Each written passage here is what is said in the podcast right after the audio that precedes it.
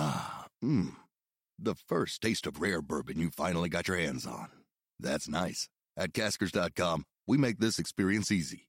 Caskers is a one stop spirit curator with an impressive selection of exclusive, sought after, rare, and household names in the realm of premium spirits and champagne. Discover the top flavors of the year now by going to caskers.com and using code WELCOME10 for $10 off your first purchase. Get $10 off your first purchase with code WELCOME10 at caskers.com. If you are offended by potty talk, well, then you might be offended. It's Tuesday, October 11th, 2022. From Peachfish Productions, it's The Gist. I'm Mike Pesca. Angela Lansbury is dead at the age of 96. Let us now expect a crime spike, specifically murder spree, in the town of Cabot Cove, Maine. No doubt the residents of Cabot Cove feel unencumbered, uninvestigated by one Jessica Fletcher, who kept their murderous instincts at bay. Actually, they didn't. Jessica Fletcher investigated murders, didn't stop would be murderers in Cabot Cove. This was the plot every week of Murder, She Wrote. And I have to say, I know that even though I never watched Murder, She Wrote. And I don't mean I didn't watch it regularly or I barely caught an episode. I honestly think I have never watched a minute of Murder, She Wrote. I don't know almost everything about it, but I know enough about it to make all the jokes, to get all the references, to know, in fact, that there was, for some reason, a video game of Murder She Wrote, which could not afford the voice talents of Angela Lansbury. So you killed him with the boat hook from the Cornelia and spread some toothpicks around in hopes of redirecting suspicion at Billy Hammond. Unfortunately for you, you were the only logical killer. That not Angela Lansbury dead at 96. But what this got me to thinking about, and by the way, I know that Angela Lansbury was a Broadway actress, and acclaimed actress in England. I know that she had a great role in one of my favorite movies, The Manchurian Candidate, where she played Frank Sinatra's mother, even though she's only 10 years older than Frank Sinatra. By the way, when they redid The Manchurian Candidate, Liev Schreiber was in the Frank Sinatra role, and they cast Meryl Streep in the mother role, 17 years apart. That at least is uh, logical in terms of gestation and human procreation. But Murder, She Wrote was one of those institutions that even if you never watched Murder, She Wrote, you knew almost everything about Murder, She Wrote.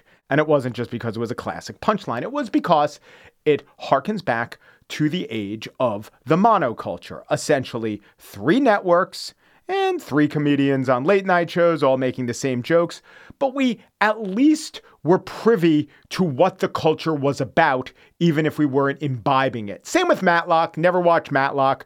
Know the deal. Same with Spencer for Hire. Same with MacGyver. Even if MacGruber didn't spoof MacGyver, I, having never watched MacGyver, would know that MacGyver made things out of chalk and plastic and gum and somehow was able to what MacGyver his way out of situations. Now, I, walking around in 2022, think that we're living in the exception. We're living in a time unlike all others, but the age of the monoculture might actually be seen as the exception.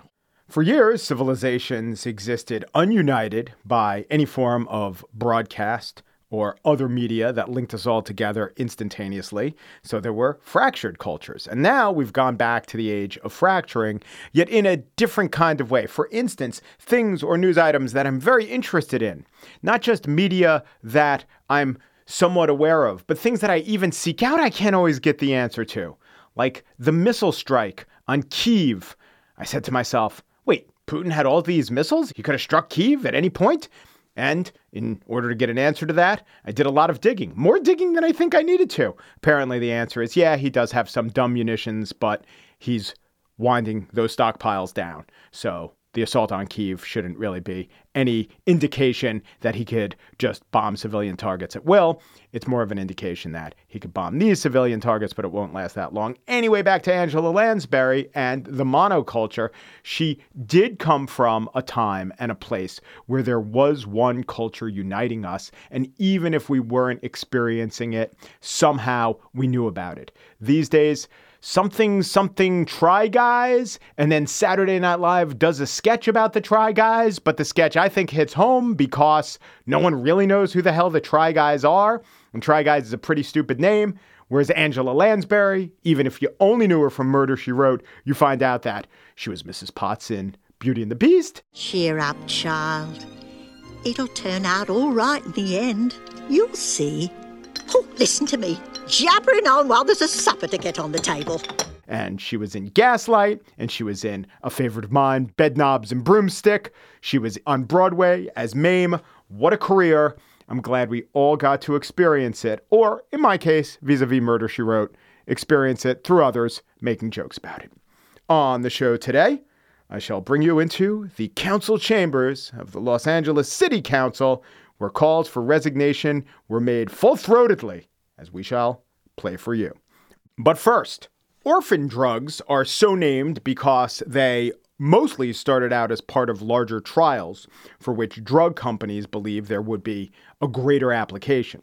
And then, when it was determined that only a few thousand, or in some cases many thousand people, could benefit from these drugs, the plug was pulled. So legislation has been introduced, and it's been on the books for 40 years, mandating that orphan drugs, which often have a genetic component, continue on because they could save lives even if they won't make major pharmaceutical companies the most money possible. A person in the field of orphan drugs and genetic medicine is Jim Geraghty.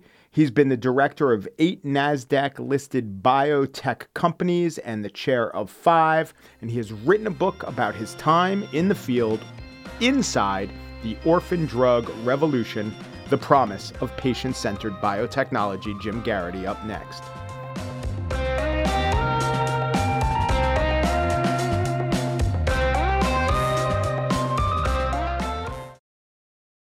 I'm here to tell you about one of the most attractive automobiles you're ever going to lay your eyes on. And it's not just how good it looks, it's everything that can do. For those who embrace the impossible, the Defender 110 is up for the adventure. This iconic vehicle has been redefined with thoroughly modern design. The exterior, which won me over, is reimagined with compelling proportions and precise detailing. The interior is built with integrity, using the most robust of materials. The Defender capability is legendary whether you're facing off road challenges or harsh weather conditions. The Defender 110 lets you go further and do more. Cargo capacity means you got room for your gear. To drive the Defender is to do what you do via your intellect, via your passions in life. It is to explore with greater confidence. Ready for a wide range of adventures? The Defender family features the two door Defender 90, the Defender 110, the Defender 130 that seats up to eight. Learn more at landroverusa.com forward slash Defender. Miracles don't come cheap. I'm especially thinking about the cost of drugs, which we sometimes call miracle drugs. And when they cure polio or when they cure or treat COVID, they are seen as miracles. But that's because millions and millions of people had or were affected by those diseases. What if the number of people who were affected by a disease or ailment was in the thousands? We could still invent drugs and do invent drugs to treat them, but the incentives become misaligned. Enter the category of orphan drugs. There are laws about them in the United States, but laws are not always enough to save the lives that could otherwise be saved if we allow technology and medicine to work its magic.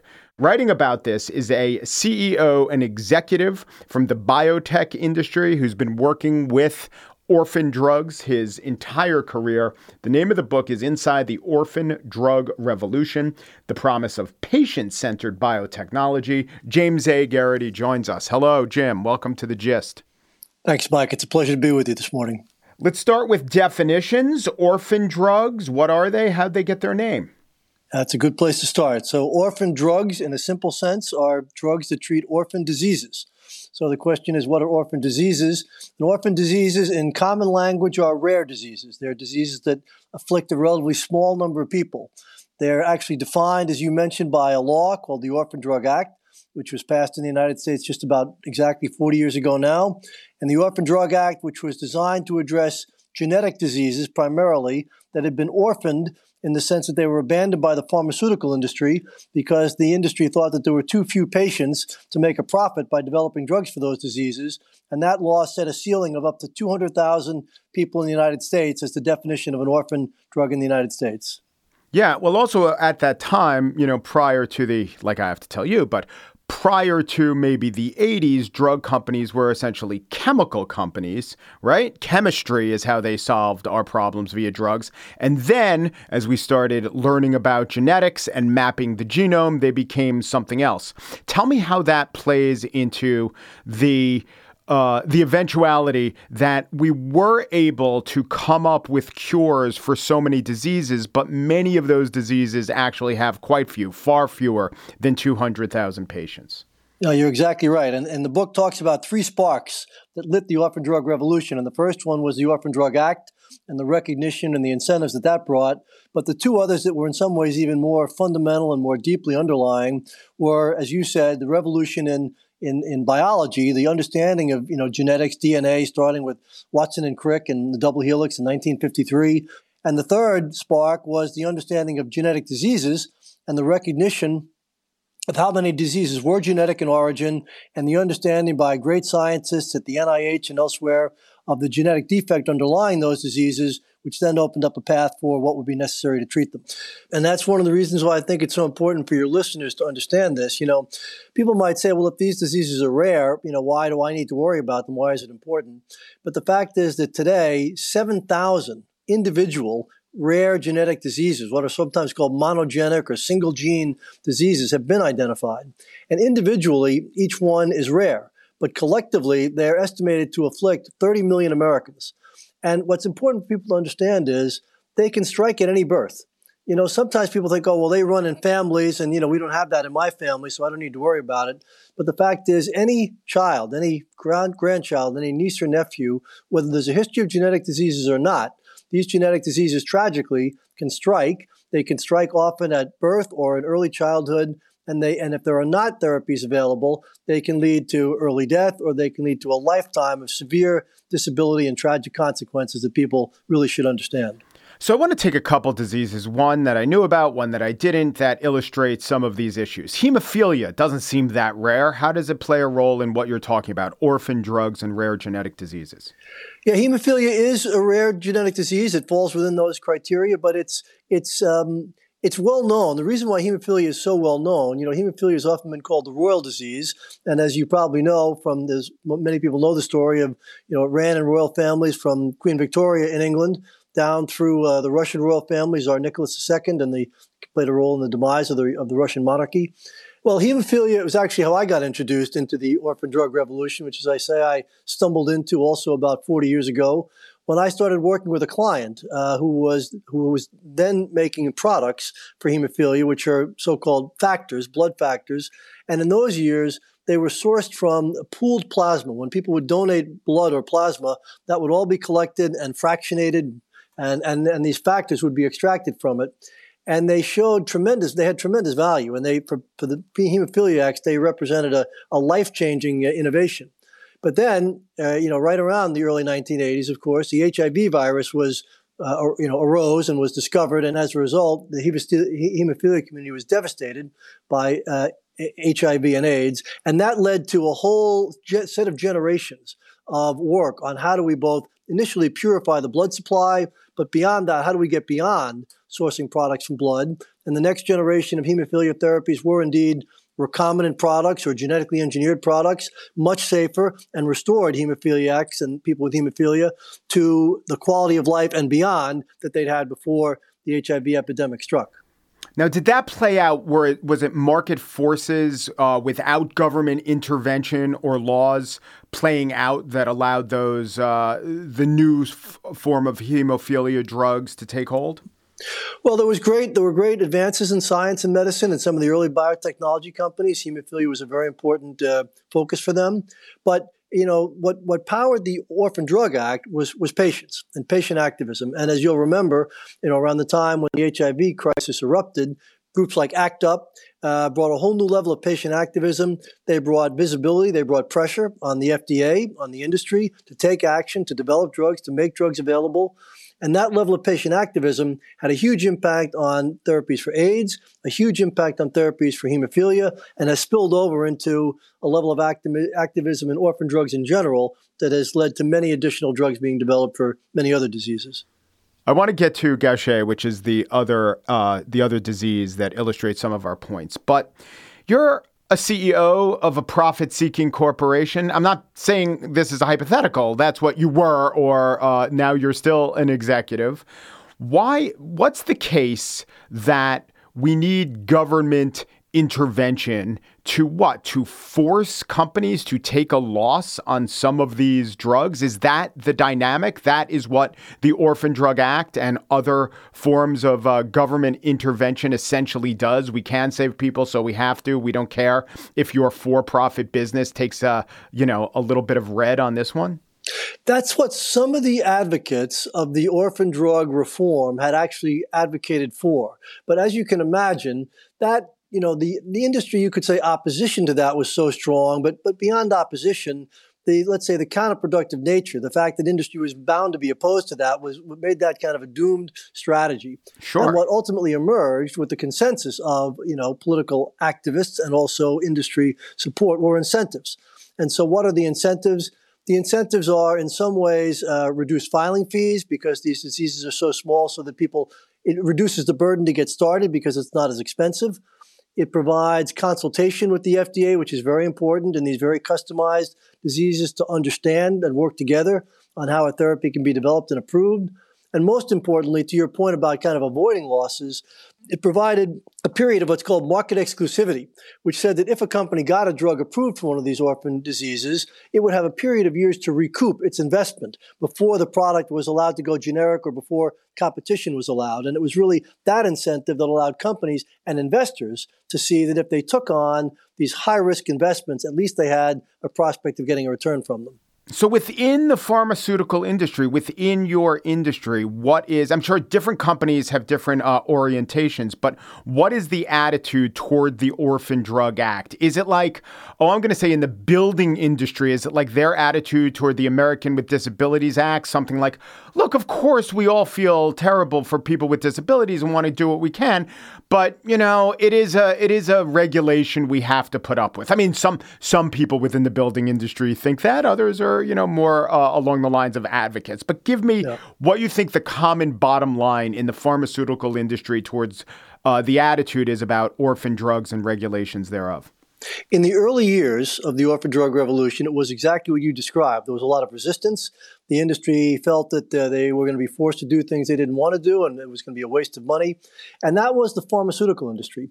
But what came along at the same time, starting in the you know in the, in the early 1980s, was the rise of the biotechnology industry. And uh, to your point earlier, traditional pharmaceutical companies, you know, they were based on chemistry and on synthesizing chemicals. The biotechnology industry grew out of this revolution around genetic engineering and these biological compounds.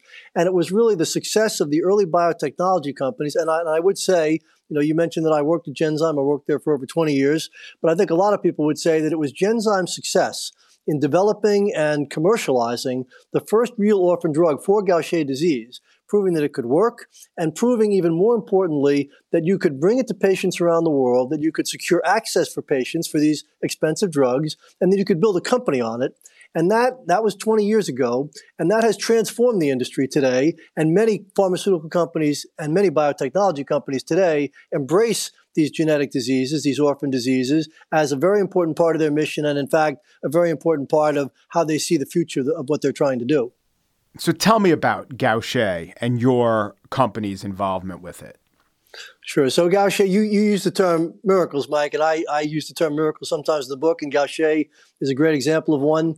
Uh, you know, discovered by a French physician in the uh, in the 1800s, and very little understood. And then in the 1960s and 70s, a pioneering physician at the NIH named Roscoe Brady uh, spent 30 plus years researching the disease, understanding it, understanding the defect, and he found that there was one genetic defect and there was one enzyme, an enzyme with a long name, glucocerebrosidase, that was defective in these patients. And he believed that if you restored that enzyme, a properly functioning enzyme to those patients, the disease would be cured. And so he tried, and I'll give you an example of a trial, another miracle. He, he conducted a trial with seven patients. And in those seven patients, it didn't work. The drug didn't work in six of them. It only worked in one. And the only one it worked in was a child. The six others were adults. It worked in one three year old boy. And one of the symptoms of Gaucher disease is a grossly distended belly because the spleen swells up to several times its normal size. It looks like a basketball in your stomach. And uh, you could see with this child, this boy, Brian Berman, who's described in the book, whose mother got him enrolled in the trial over, you know, over all the existing policies of the time. Um, and you could see whenever he got the therapy, the drug, the enzyme, his stomach would recede and he'd get up and be able to walk around. But to secure this enzyme, it's a trace enzyme that was only available in very minute quantities in human placentas. And so they had to gather thousands of placentas to extract from a wine press this one enzyme, and they couldn't get enough of it. And so they'd run out of enzyme, and you could see that the boy would regress. The, his stomach would distend again. He'd have to be bedridden. They'd get more of the enzyme, and you could see it was working.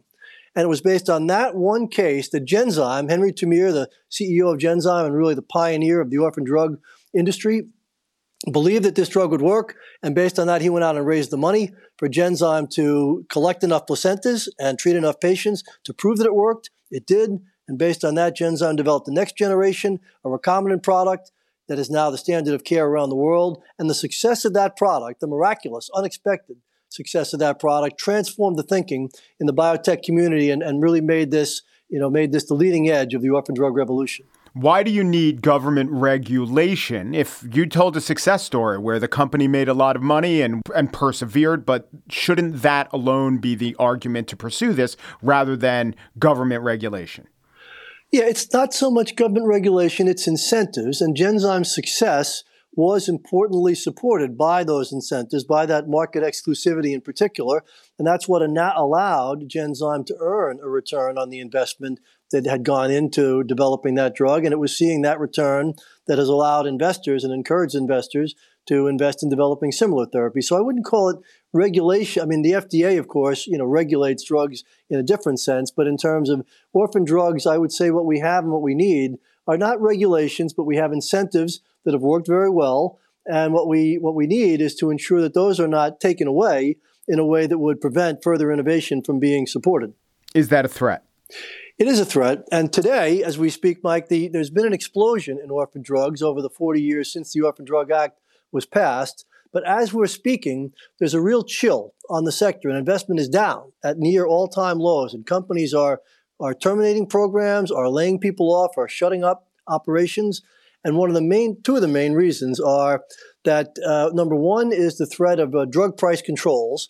And whenever you know Congress starts talking about controlling drug prices or capping drug prices, investors pull money out of investing in biotech, even though what really matters to patients is not what the list price of the drug is, but what their insurance policies provide in terms of copays and out of pockets, because all these drugs are covered by insurance. And the second chill on the sector right now on investment is that you know the FDA has continued to impose regulatory standards that are more appropriate to diseases with millions of people than diseases with in some of these cases only a few hundred patients. Some of these 7,000 diseases are what are sometimes called ultra orphan, have mm-hmm. only a mm-hmm. few hundred patients. And if you try to impose the same standards, particularly around things like manufacturing, and it's not it's not lowering quality, it's adapting the standards so that you don't have the same standards for, you know, multiple lot releases and release specifications and process validation. Some of that can be done post approval. And if it can be done post approval, then we could get these drugs to patients much faster. So it's really the two threats, I would say, of price controls and of, let's call it, excessive or inappropriate regulation that are, that are putting a real pall on investment in these drugs today. So I bet you know guys like Kenneth Frazier and Albert Bourla and Bob Davis and the CEOs. These are a couple CEOs of Merck and one of Pfizer. And I would imagine, you know, many of them have uh, backgrounds uh, in medicine and developing drugs, and they're not uncaring people, but they can't possibly have the connection between their drugs and the people and families they cure uh, as you do. Uh, when you're talking about Gaucher, there's one kid who launched that entire uh, initiative to save many lives. So you have a personal connection to patients. You have a personal connection to families. Families want these drugs, want these miracle drugs, want these cures for their loved ones, and when they get them, there, there's no question they're eager to take them. In most, in many cases, they've been advocating for the miracle cure for years. But what we just saw with the COVID pandemic is I'm going to call it a miracle cure, but so many people just rejecting it, not just taking it for granted, but being suspicious of it. And my question is Does that surprise you? Does that dishearten you? It disheartens me. But did that show you something that you hadn't expected, um, knowing where you come from and what you've given your life to? It was disheartening, and it is disheartening for the people involved and for the other people that they put at risk, of course. And uh, you know, it goes to some deep issues in our society that are probably a little bit beyond the scope of this discussion in terms of how we try to overcome some of those fears and some of that ignorance and some of that opposition. But I will say, uh, you know, as you kind of suggested, you don't see that in the rare disease community. Uh, these people, because they, these are their loved ones, their children often that they're that they're caring for and they are they are first of all they put their lives into understanding these diseases into understanding therapies that can be effective in marshaling you know researchers and supporting trials and they are eager to get these drugs. And i, I don't think mike i can tell you of a single example in my you know 40 years in this field where a drug was successfully developed for one of these debilitating genetic diseases where patients and family members were not eager to take it Inside the Orphan Drug Revolution, the promise of patient centered biotechnology is the book, and James Geraghty has been my guest. Thank you so much, Jim. Thank you, Mike. It's been a pleasure.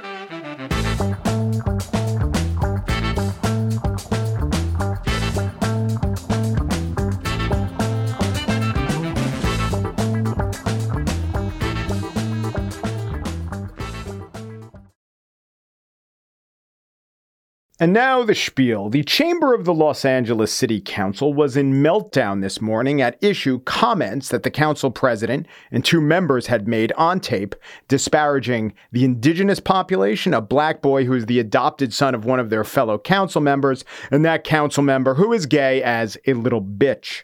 The recordings made last year surfaced after an unknown leaker posted them publicly a few weeks ago and then they got wider play in the Los Angeles Times. They were ugly. Here is Nury Martinez, who today announced she was taking a leave as president of the council. That, by the way, was interpreted as resigning. I'm not sure that that's what it means, but in any case, here is what she said about the black son of the white council member, Mike Bonin. Whatever the kid's name is, I'm like, it's like the oddest thing. It's like black and brown on this float, and then there's these this white guy with this little black kid who's misbehaved. Este niño has no, he's, they're not doing it, yeah, no, they're not doing, the kid is bouncing off the effing walls on the floor, practically tipping it over. There's nothing you can do to control him. Parece changuito. And I'm just like, oh my God. That phrase you heard at the end is Spanish for like a monkey. Martinez laughingly said the child needs a beatdown. Elsewhere on the recording, council member Kevin De Leon told his fellow officials that the power of the black community is exaggerated, likening it to a famous film. Yeah, but can I say something right now? And this is what I call the the um, este, ¿cómo se llama this guy? Este, the, the movie, uh, the, the, Wizard of Oz effect. Mm-hmm. And what I mean by the Wizard of Oz effect is oh. when you're at the side of the curtain it's like this big voice. Yeah. And it sounds big. And it sounds like there's thousands of them. And then when you actually pull the curtain, is that you see the little Wizard of Oz. Yeah. You know what? I've never watched the movie. It's the same thing. Nury Martinez has never seen the Wizard of Oz. That is shocking, yet not necessarily offensive, even for an official in Hollywood.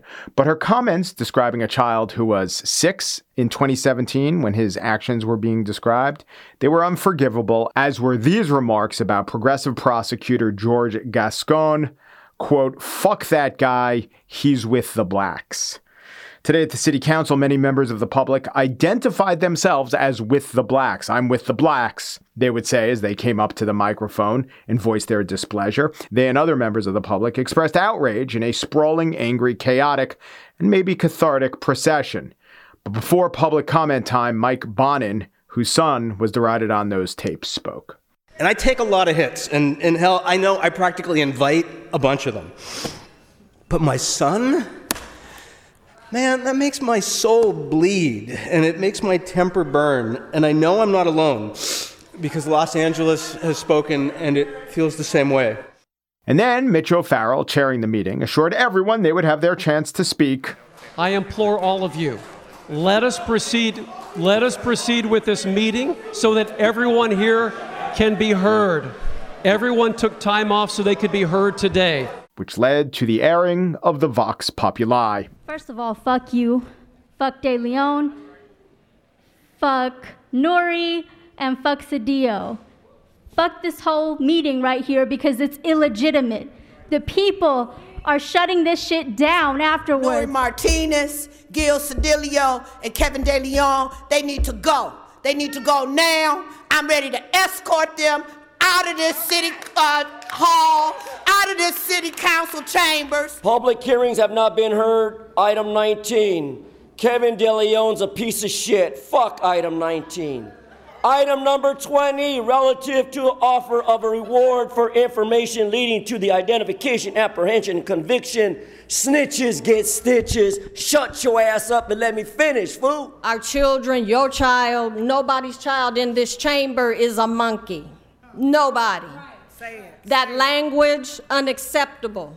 The anti blackness, unacceptable. The anti immigrant language, unacceptable. Everyone, it really seems like everyone, had their turn. Griff, the pastors, the laborers, union members, residents of District 10, a Latina woman who said in Spanish she doesn't have power and eloquence, but unlike the powerful, she has respect. They were all heard.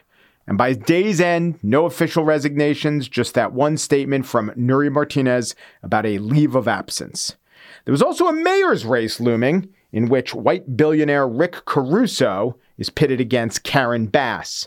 Cedillo endorsed Caruso, Martinez and De Leon endorsed Bass. Both mayoral candidates have called for all involved to resign. Caruso adding, most of the people involved in this ugly episode have endorsed Karen Bass. That's true, two out of the three. Way to rise above, Rick. Underlying the harsh comments was the harsh reality of politics being a zero sum game, often fought along racial lines. The city of Los Angeles is almost 50% Latino. The city council's 15 members include four Hispanics, and three are right in the middle of this scandal. Cedillo was leaving anyway. He has been defeated by Eunice Hernandez in the June primary. But all three were speaking crudely about redistricting efforts in order to keep and entrench power along, as per their discussion, ethnic lines. It may not be how we want politics or America to work, but that's the way it seems to work by those who control the levers of power. But let us instead end on a more hopeful, inspirational note. This from a member of the public, Abby Robles, speaking here through a translator. What Nury Martinez said was ignorant because if she cuts her veins and I cut my veins, we still have the same blood running through. And she's just ignorant, and her education, she could rub it in her butt.